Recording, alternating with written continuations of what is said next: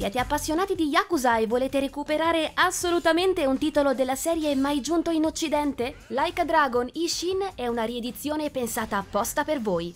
Combattimenti a colpi di katana e pistola, folli minigiochi e una storia appassionante nel Giappone dell'Ottocento. Nel corso dell'evento al Samurai Museum di Berlino abbiamo testato a fondo la versione migliorata dello spin-off, il cui debutto è previsto per il prossimo 21 febbraio.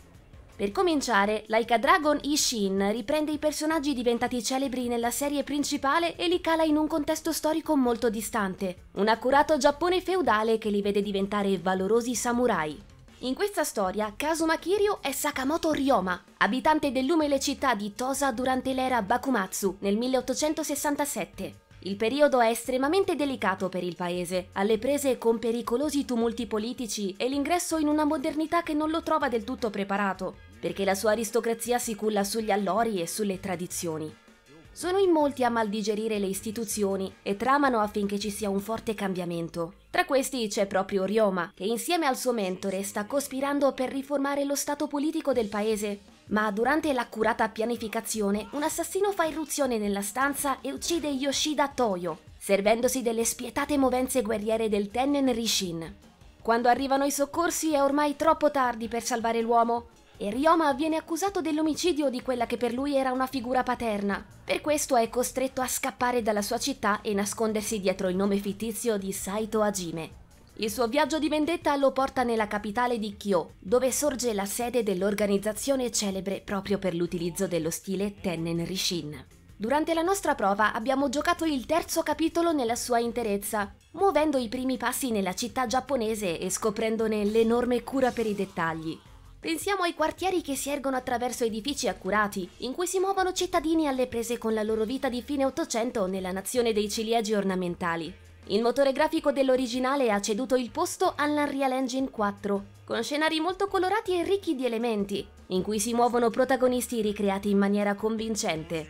I personaggi secondari invece sono rappresentati con modelli poligonali semplici e ripetuti, ma d'altro canto l'impatto grafico è stato solo svecchiato. Come da tradizione per la saga, l'open world non si espande in ampiezza, ma in profondità, con le strade sommerse di negozi, persone ed eventi unici che rendono ogni zona immediatamente riconoscibile e in breve tempo familiare. La città è sempre piena di pericoli per un fuggiasco in cerca di vendetta. Una volta scorto dai nemici, il protagonista li affronta in una piccola arena in cui far dominare eleganza e sangue, usufruendo di quattro stili diversi per mettere al tappeto gli avversari e far valere la propria superiorità tecnica. La prima gigantesca differenza con la serie madre di Like a Dragon si evince dall'uso preponderante delle armi, tra una katana onnipresente e diverse bocche da fuoco. Eppure, controller alla mano, il feeling di Ishin è facilmente riconducibile a quello che ha reso indimenticabile la serie di Yakuza. Lo stile gioco di spade sfrutta la potenza della lama con colpi lenti e poderosi, mentre scontro a fuoco permette di decimare i nemici rimanendo a distanza di sparo. Lotta libera ripone le armi e fa volare, oltre ai pugni del protagonista, anche gli oggetti presenti nelle vicinanze, mentre l'ultimo stile di combattimento, danza folle, è un fine mix di tutti gli altri, capace di sfruttare con estrema velocità sia le lame che le bocche da fuoco, e vanta potenti attacchi ad aria. Avendo provato soltanto una sezione iniziale dell'esperienza, non possiamo dare un giudizio finale sul sistema di lotta, ma abbiamo già constatato l'ampia varietà offerta dalle quattro proposte. L'aderenza al combat system del gioco originale purtroppo ha portato con sé qualche problema in merito all'ocon dei singoli opponenti, alle hitbox talvolta rivedibili e alle animazioni poco scorrevoli. Uno sguardo all'albero delle abilità ci ha però confortato con un ampio ventaglio di possibilità che si apre con l'esperienza, tra nuovi attacchi e strepitose reazioni situazionali. Tra le skill più potenti e spettacolari ci sono le azioni fervore, utilizzabili soltanto in determinati contesti una volta caricata l'apposita barra. Il fervore potrà essere speso anche sfruttando mosse più particolari, come quella che permette a un rioma pistolero di rallentare il tempo e mirare ai punti deboli degli avversari per massimizzarne i danni. I titoli della serie sono composti anche da folli minigiochi e missioni secondarie, e Ishin non fa eccezione. Tra l'uso dei biglietti della lotteria trovati in giro per le strade, la protezione di una danzatrice buio da un gruppo di manigoldi e l'esilarante furto di vestiti subito nei bagni, muovere qualche passo tra le strade di Kyo significa imbattersi in un contenuto opzionale sempre diverso.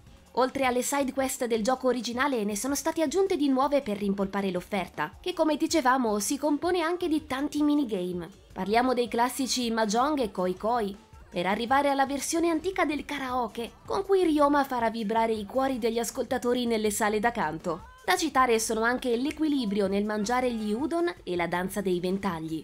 Insomma, anche Ishin cammina sul sottile confine fra gli eventi tragici e i momenti di risate, in linea con il filone principale.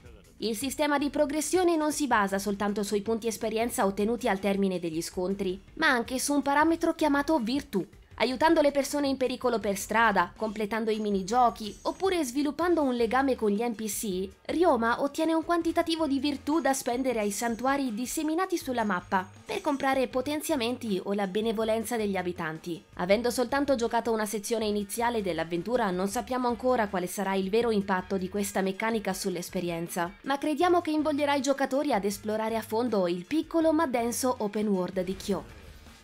In chiusura, questa riedizione di un capitolo mai giunto in Occidente si è rivelata esattamente come ce l'aspettavamo. I miglioramenti grafici sono evidenti e lo rendono senza dubbio più piacevole da vedere e da vivere. La Kyo che fa da sfondo all'epopea di Ryoma è carica di folli attività che spezzano i ritmi frenetici di un combat system a tratti legnoso, ma in grado di regalare tante soddisfazioni a coloro che impareranno a gestire i quattro stili diversi di lotta.